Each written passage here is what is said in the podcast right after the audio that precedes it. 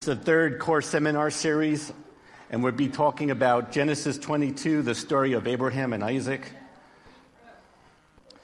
How God asked Abraham to kill his son Isaac.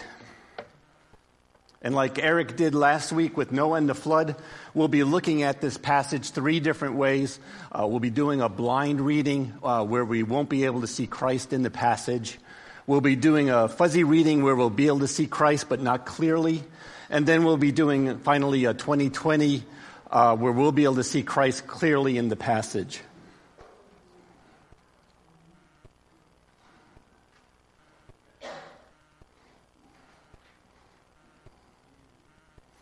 Okay, so um, before we jump into the passage today, I'd like to talk to you a little bit about covenants. Um, so I got a question for you guys. What is a covenant that people make today? Marriage, yes, marriage. and so actually Malachi 2 and Proverbs 2 both tell us, affirm the fact that marriage is, is indeed a, a covenant. And so I'd like you to take a moment and picture in your mind a marriage ceremony, right? You have, uh, you have two people standing in front of a crowd of people. They're facing each other. They're holding hands. They're making vows to each other, right? Uh, and they're doing this in front of witnesses. And what they're doing is making an oath bound promise to each other for, for the purposes of forming a relationship, right? So, we can get a definition from that that a covenant is an oath bound promise that establishes a relationship. And we know that uh, God has made covenants in Scripture, and covenants is something uh, that's important to God because when He makes a covenant, He puts His reputation at stake, and that's something that God takes very seriously.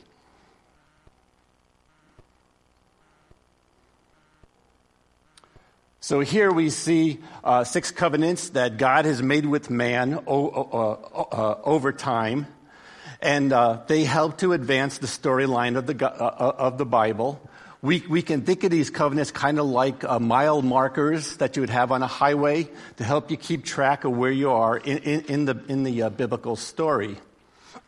Actually, uh, talking about mile markers, when I lived in Texas, I would take my kids for uh, a day, uh, a, a, day trip, and uh, some of the roads, if you've ever been in Texas, especially West Texas, the roads just seem like they go on forever and ever and my kids would get tired and they would start to complain and they would ask me, when, like, when are we going to get there, Daddy? When, when are we going to get there? And I tell them, you see that little green sign on the side of the road? Like, when that number on that sign is 600, like, then we'll be there. And so then they'd be quiet, like watching the, the mile markers go by. but I really could have told them any number at all. They would have been perfectly fine. After a while, they got tired and they would fall asleep. So, and actually, if you got kids, that, like, that works like really well if you got kids. so today we're going to be focusing on the third covenant. That's the covenant between, uh, number three, which is a covenant between Abraham and God. And uh, there are three, three promises, overall promises that God made to Abraham. First, that he would make him into a great land. He would give him a great land. He would um, uh, give him a great name and, and, and, and make him into a great nation. So let's look at each of these promises, how they're fulfilled in Abraham, and then ultimately how they're going to be fulfilled in Christ. So the great nation promise. God promised Abraham that he would make Abraham into a great nation. And uh, God told Abraham that his offspring would be as numerous as the stars in the sky and as the sand that's on the seashore. And in the book of Exodus, we see that God is keeping his promise to Abraham and his offspring we see that even uh, the nation of Israel, even under slavery and under persecution, that the nation is thriving. So much so that Pharaoh starts to get worried, and he orders the midwives to uh, kill every male Israelite baby born. Uh, because he's afraid that if war breaks out, that the Israelites will be able to overtake the Egyptians. So luckily, the the uh, midwives feared God, and, and and and they didn't do that. So, how do we see the great nation promise being fulfilled in Christ? In Revelation 7 9, it says, After this I looked, and there before me was a great multitude that no one could count, from every nation, tribe, people, language, standing before the throne and before the Lamb. So here we see the Apostle John has a vision from Christ. He's standing in the throne room of God. And there's so many people in there, there's so many that he can't count them all. And it's from every tribe, nation, and language. And these people are standing before the throne worshiping Christ. And these people are none other than the bride, bride, of Christ or the church that Christ has been gathering to himself over time and is still gathering to himself today. So here we see that Jesus, the offspring of Abraham, inherits a great nation. The second covenant is God promises to give Abraham a great name. And most of the, most of the world today recognizes Abraham. They may not know the specifics of his life or what he did, but they at least recognize him as an important historical figure. figure. And, and, uh, and, and for a Jewish person to be able to trace his lineage all the ways back to Abraham is a really big deal. For one, it proves their Jewish identity.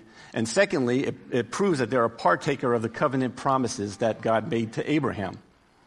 In the Gospel of Matthew, which was written to, to Jewish people, uh, Matthew answers the question for uh, Jewish people about the Messiah being the predicted one in the Old Testament. And Matt, the very first thing that Matthew does in his gospel in, chap- in chapter 1, I think verse 2, is he goes over the lineage from Abraham all the ways to Jesus because that would have been important for a Jewish person to see. Abraham is also called the father of faith, and we know uh, and we know that from his line, great men like King David, Solomon, and Jesus would come. So, how do we see the great name promise being fulfilled in Christ? In Philippians 2, verses 10 and 11, it says, At the name of Jesus, every knee shall bow in heaven and on earth and under earth, and every tongue acknowledge that Jesus Christ is Lord to the glory of God the Father. So here in Philippians 2, Paul is telling us that one day every knee will bow and every tongue will confess that Jesus Christ is Lord to the glory of God the Father. And that is even people today that fail to acknowledge Jesus Christ as Lord, one day will bow their knee and acknowledge him as Lord. So here we see that Jesus, Abraham's offspring, inherits a great name. And the third promise that God made to Abraham was to give him a great, to give his offspring a great land. And we see here in Genesis 12, 12 that God tells Abraham to leave his home in Ur of the Chaldeans and go to Canaan. So Abraham packs up everything that he has. He's 75 years old at this point, and he travels 1,500 miles to get to Canaan. He takes his wife, he takes his nephew Lot, he takes all of his herds, his herdsmen, and, and he leaves and heads to Canaan. So it's, this is not like packing your kids for a Sunday trip somewhere. It's a little more complicated than that. Shortly after Abraham and Lot get to Canaan, they have so many animals that the land can't support all of their animals. And so uh, Abraham says to Lot, you know, we're brothers, let's not argue amongst ourselves. He goes, let's separate and you can take whatever land you want and I'll go in the opposite direction. And Lot heads off to Sodom and Gomorrah, and we know that there's another story about that. And Abraham heads in the opposite direction. So there, this is a pretty big move when I say Abraham moved from, from Ur to, to Canaan. And when Abraham arrives in Canaan, God, uh, God speaks to Abraham and says that he will give this land to, to Abraham's descendants. And we know that in the book of Joshua, after the Israelites have wandered into desert for 40 years, that God does indeed bring the people into this land and eventually give it to them. So, how do we see the great land promise being, being fulfilled in Christ? And we see that again in Revelations, this time chapter 21, verses 1 to 4. Oh, I should be going through my things here. Sorry. Okay. okay. So Revelation 21, 1 to 4. He goes, it says, Then I saw a new heavens and a new earth, for the first heavens and the first earth had passed away, and the sea was no more. And I saw the holy city, New Jerusalem, coming down out of heaven from God, prepared as a bride adorned for her husband. And I heard a loud voice from the throne say, Behold, the dwelling place of God is with man. He will dwell with them and they will be his people, and God himself will be their God. So again, the Apostle John is having a vision from Christ, an end time, an end time vision, where the earth and the heavens as we know them today are no more. There's a new heavens and a new earth. So we don't just get a great land, we get a whole planet. and Jesus is dwelling there with his people. So here we see that Jesus, Abraham's offspring, inherits a great land. So let me just stop there and ask is there any questions about um, these covenants that God made with Abraham?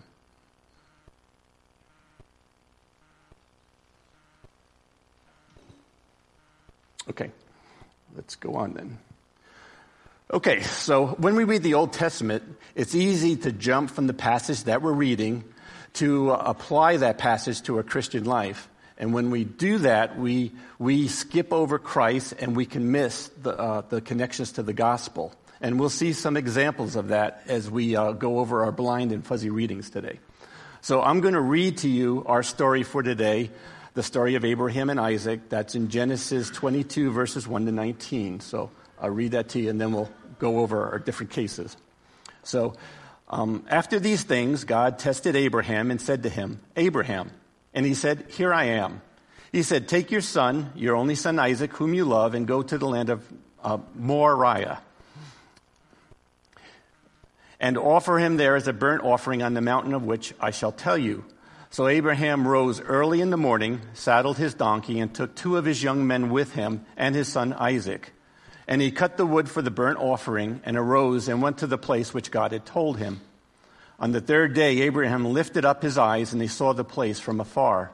And Abraham said to his young men, Stay here with the donkey, and I and the boy will go over there and worship and come back to you again. And Abraham took the wood for the burnt offering and laid it on Isaac his son, and he took in his hand the fire and the knife. And so they went to both of them together. And Isaac said to his father, My father, and he said, Here I am, my son. He said, Behold the fire and the wood, but where is the lamb for the burnt offering? And Abraham said, God himself will provide the lamb for the burnt offering, my son. So they, so they went, both of them together. When they came to the place of which God had told Abraham, Abraham built an altar there and laid the wood in order and bound Isaac his son and laid him on the altar on top of the wood. And then Abraham reached out his hand and took his knife to slaughter his son. And the angel of the Lord called to him from heaven and said, Abraham, Abraham. And he said, Here I am. He said, Do not lay a hand on the boy or do anything to him, for now I know that you fear God, seeing that you have not withheld your son, your only son, from me. And Abraham lifted up his eyes and looked, and behold, behind him was a ram caught in the thickets by its horns. And Abraham went and took the lamb and offered it up as a burnt offering instead of his son. So Abraham called the name of that place, the Lord will provide, as it is said to this day. On the mountain, the Lord, it, the, the, uh, on the mountain of the Lord, it shall be provided. And the angel of the Lord called to Abraham a second time from heaven and said, By myself I have sworn, declares the Lord, because you have done this and not withheld your son, your only son, I will surely bless you and I will surely multiply your offspring as the stars are of the heaven and as the sand are on the seashore. And your offspring shall possess the gates of his enemies, and your offspring shall all the nations of the earth be blessed, because you have obeyed my voice. So Abraham returned to his young men, and they arose and went together to Beersheba, and Abraham lived in Beersheba.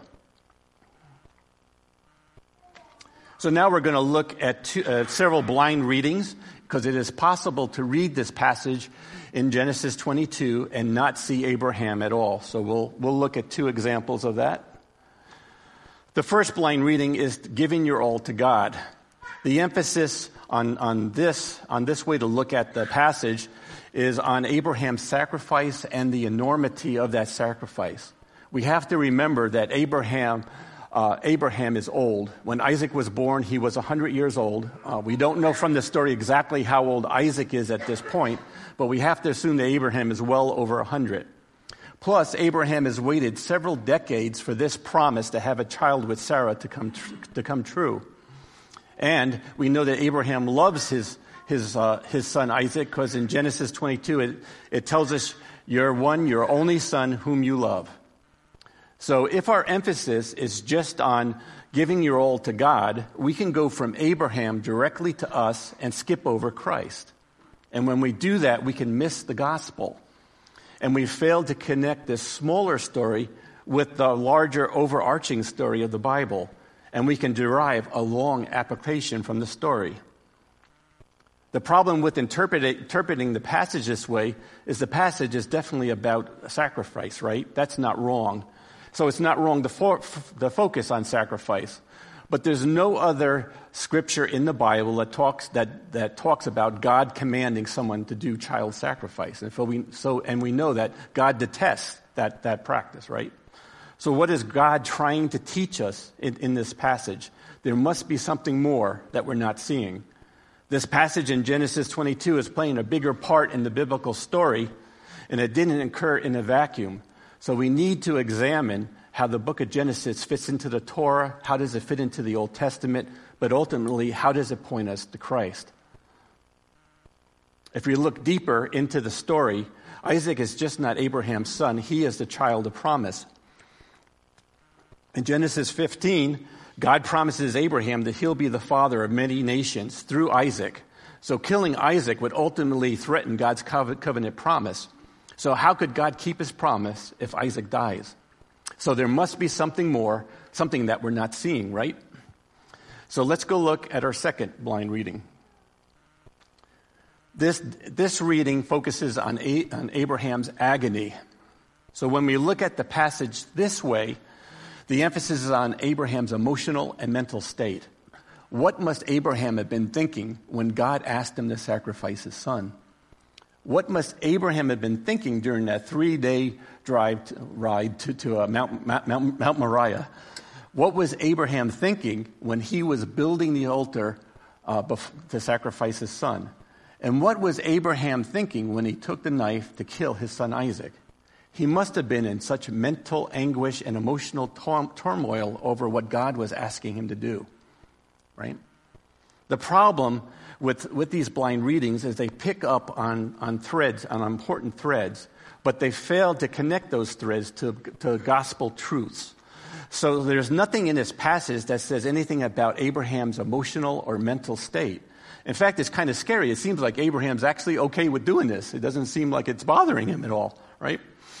Uh, but if the Bible is God's complete revelation to us, we need to focus on what God has revealed to us. If we start to speculate on things that aren't in the passage, we can miss what God is trying to tell us. Right? God didn't think it was important to include Abraham's psychological frame of mind, so we should not be focusing on that. And when we look deeper into the passage, the testing of Abraham is undoubtedly key in this passage. In fact, the passage starts out with God tested Abraham, so it frames the whole passage for us. The question we should be asking ourselves is why is God testing Abraham? Surely, God being omnipresent, he would know what Abraham would do. So we have to assume that this, must, this test must have been for Abraham's benefit. And as we read through the story of Abraham from Genesis 12 to Genesis 22, we read through that and it seems like a short period of time to us, but we have to remember that it's decades to Abraham. And over those decades, there has been times when Abraham has seemed weak, when he has had doubts, and he did not live a perfect life. But early in God's dealing with Abraham in Genesis 15, uh, it is said that Abraham believed God and God declared him righteous.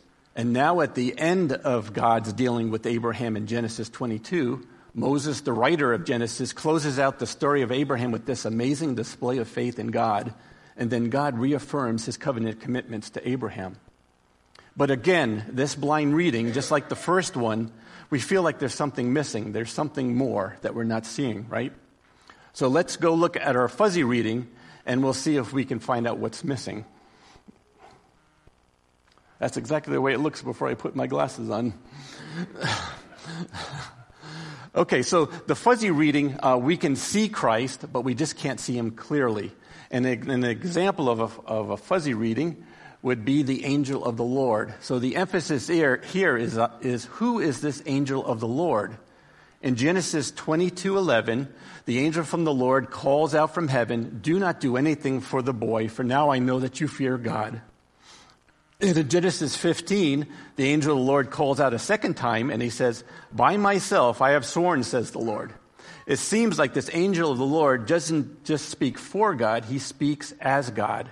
And this angel of the Lord also appears to Hagar in the desert. And he, and he doesn't appear to her as a mere messenger. He actually tells Hagar that she's going to have a son and, is, and to name him Ishmael and that he's going to make Ishmael into a great nation. So he doesn't really speak as a, mes- as a, as a mere messenger. So the, pro- so the problem is, how is this possible? Could God be speaking through this messenger? Or maybe this messenger is a pre incarnate form of Christ. That's an appearance of Christ before he took on flesh.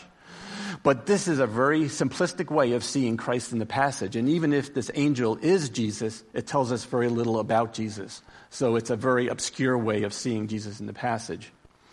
And if you remember, the first week of the, of the Seeing Jesus through the Old Testament series, Brad gave us a fundamental passage in Luke 24, verses 13 to 15, where Jesus, uh, the risen Jesus, appeared to two of his disciples on the Emmaus Road. And Jesus opened their eyes as he interpreted for them all of Scripture about himself. That's Old Testament Scripture because New Testament hadn't been written.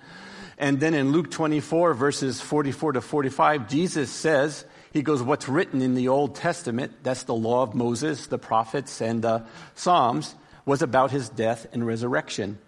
And Paul, uh, the apostle Paul confirms this in 1 Corinthians 15, 14 when he says, Jesus died according to the scriptures, he was buried, and he rose according to the scriptures. And all these things are pointing us to the gospel. And when Paul says the scriptures, he means the all of scriptures, not a particular passage or section of scriptures. So these New Testament verses are telling us that our focus should be on Jesus' death, burial, and resurrection. So when we look at an Old Testament passage, we should look for patterns in those passages like judgment for wickedness, atonement for sin, resurrection, and new life. So let's look at a, a 2020 reading. And in a 2020 reading, we should be able to see Jesus clearly in that reading. The first 2020 reading we're going to do is a picture of Jesus' death. Like the apostle Paul, uh, like the apostle Paul told us in 1 Corinthians 15, let's look for Jesus' death, burial, and resurrection. And I make a bet we'll be able to see that in the passage. So, uh, we'll be looking at three aspects of Jesus' death and how they relate to the story of Abraham. Uh, first, we'll be looking at a substitutionary sacrifice. Uh, let me just go over that, that one for you real quick. So, I think the clearest way to see Jesus in the story uh, is the substitutionary sacrifice. We see in verse 12 that the angel of the Lord stops Abraham from killing Isaac, but, an, but a sacrifice still needs to be made. Instead of sacrificing Isaac, God provides a substitute of a ram caught in the thickets. And in verse 13, God himself provides this substitute sacrifice for Isaac. This is a very clear foreshadowing of Christ's substitutionary atonement on the cross, who by his death and blood on the cross paid the penalty for our sins and reconciled our relationship to God. New Testament passages like 2 Corinthians 5:21, 1 Peter 2:4, and 1 Peter 3:18 remind us over and over again that it is God who provides a sacrifice for our sins, that we cannot save ourselves. There's no amount of good work that we can do to earn salvation. The second thing we see is God will provide the sacrifice. When Isaac asks his father where the sacrifice for the burnt offering is, Abraham responds in verse 8 that God will provide himself the lamb for the burnt offering. And in verse 14, Abraham even names the place the Lord will provide. So the sacrifice for our sins, we can't provide for ourselves, but God can through his son. We, can, uh, we can't provide the sacrifice because we're already dead in our sins. We need something outside of ourselves that is without sin. And remember, it's God who requires the sacrifice for sin. But here we see that God Himself is the one that provides the sacrifice for our sin. And in the same way, God has provided Jesus as a sacrifice for our sins. And we see this in Hebrews 4:19 uh, we see this in Hebrews 9:14 and Romans 3:25 and 26. The third way is the only son. In this passage, it's emphasized that Isaac is Abraham's only son. Now we know that Abraham had other sons, right? We know he had Ishmael and he had more sons through another woman. But from the standpoint of the covenant, Isaac is the only son of promise through which all the nations of the world would be blessed. And in this text, it also makes the point that Isaac, your son, your only son, whom you love, And so we will see in verse, we see this in verses 2, 12, and then we see it again in verse 16. It's emphasized again and again. You would almost have to be blind to miss it, making the point that Isaac is somehow special. And in the New Testament, we see these same phrases to describe Jesus' relationship to his father. We see the phrase, your only son. We see that in John 1.14. John tells us that Jesus is the one and only son who came from the Father full of grace and truth. We see the phrase whom you love in Matthew 3:17 when Jesus was baptized when he came up out of the water the heavens opened up and the Holy Spirit descended upon him like a dove and then we heard a voice from heaven saying this is my son whom I love with him I am well pleased. The second um, the second 2020 reading we have is Jesus uh, the picture of Jesus' resurrection. And we can look at verse uh, Hebrews 11, 17, and 19 to see that. So Hebrews 11, 17, and 19 says, By faith, Abraham, when he was tested, offered up Isaac. And he, and he who and he who had received the promise was in the act of offering up his son, of whom it was said, Through Isaac shall all of your offspring be named. So the promise was to come through Isaac. He considered that God was even able to raise him from the dead, from which, figuratively speaking, he did receive him back. So the writer of the book of Hebrews is making a direct connection to Genesis 22 for us, and he's telling us that we should see this as a picture of the resurrection. And figuratively speaking, if God did not stop Abraham from killing Isaac, he would have killed Isaac, right? And Isaac is said to be a picture of the resurrection because Jesus was in the grave for three days and then he was raised on the third day, right? And so here in our passage, we see that Abraham and Isaac travel three days to Mount Moriah. And then on the third day, uh, he was supposed to sacrifice Isaac, but instead Abraham received him back. So we can see that connection there. Plus, also, it's hinted at in the passage in Genesis 22 5. Abraham tells his men to stay with the donkey while him and the boy go over the worship, and then he says, we, Then we will come back to you. It's a, it's a very uh, subtle comment, but it's there. The, which one, which are you talking about? The 22 5? Oh, he, Abraham goes to his men and tells his men to stay with the donkey while, while he, and I, he and Isaac go over to worship, and that he will come back with Isaac like after they're done worshiping at the altar that they're going to make. Okay? Okay, so let me just stop there. Are, are there, are there more questions? Let's just stop there because I've been downloading on you here. So.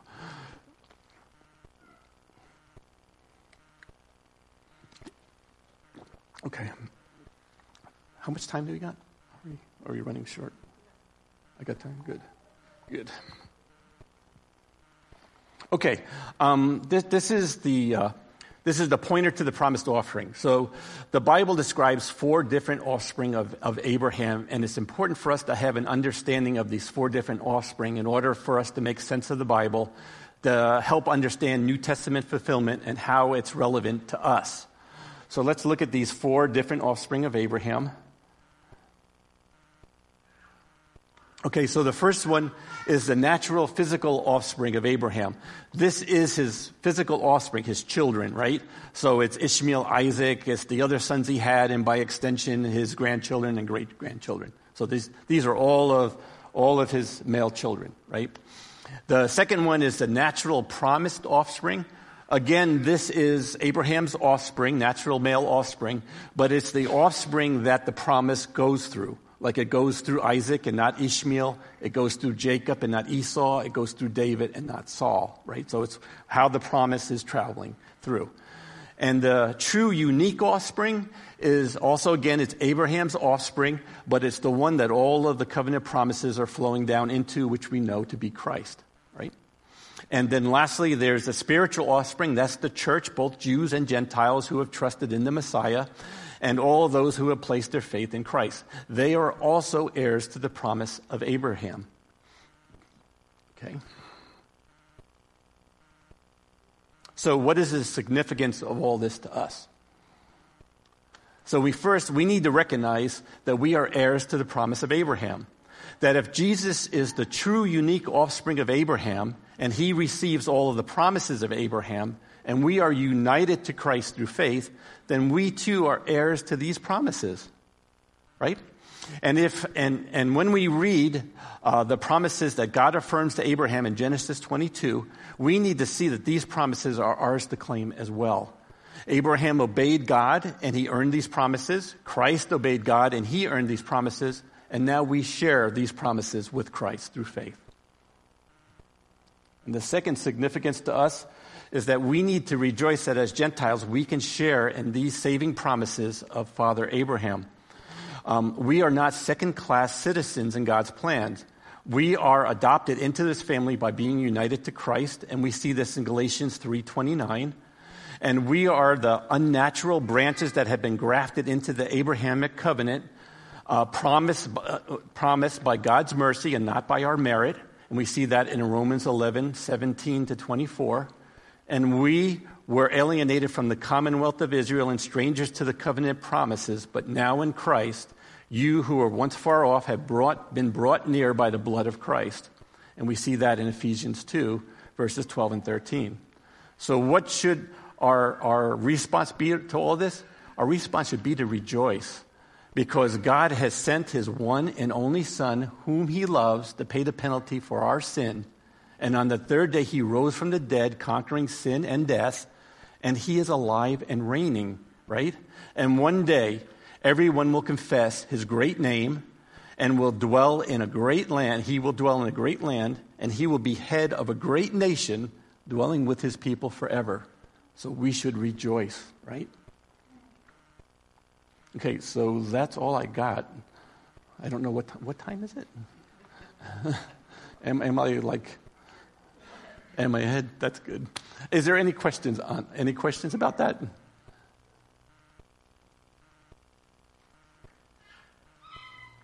Okay, I guess you got time then. Thanks. I hope you found that helpful.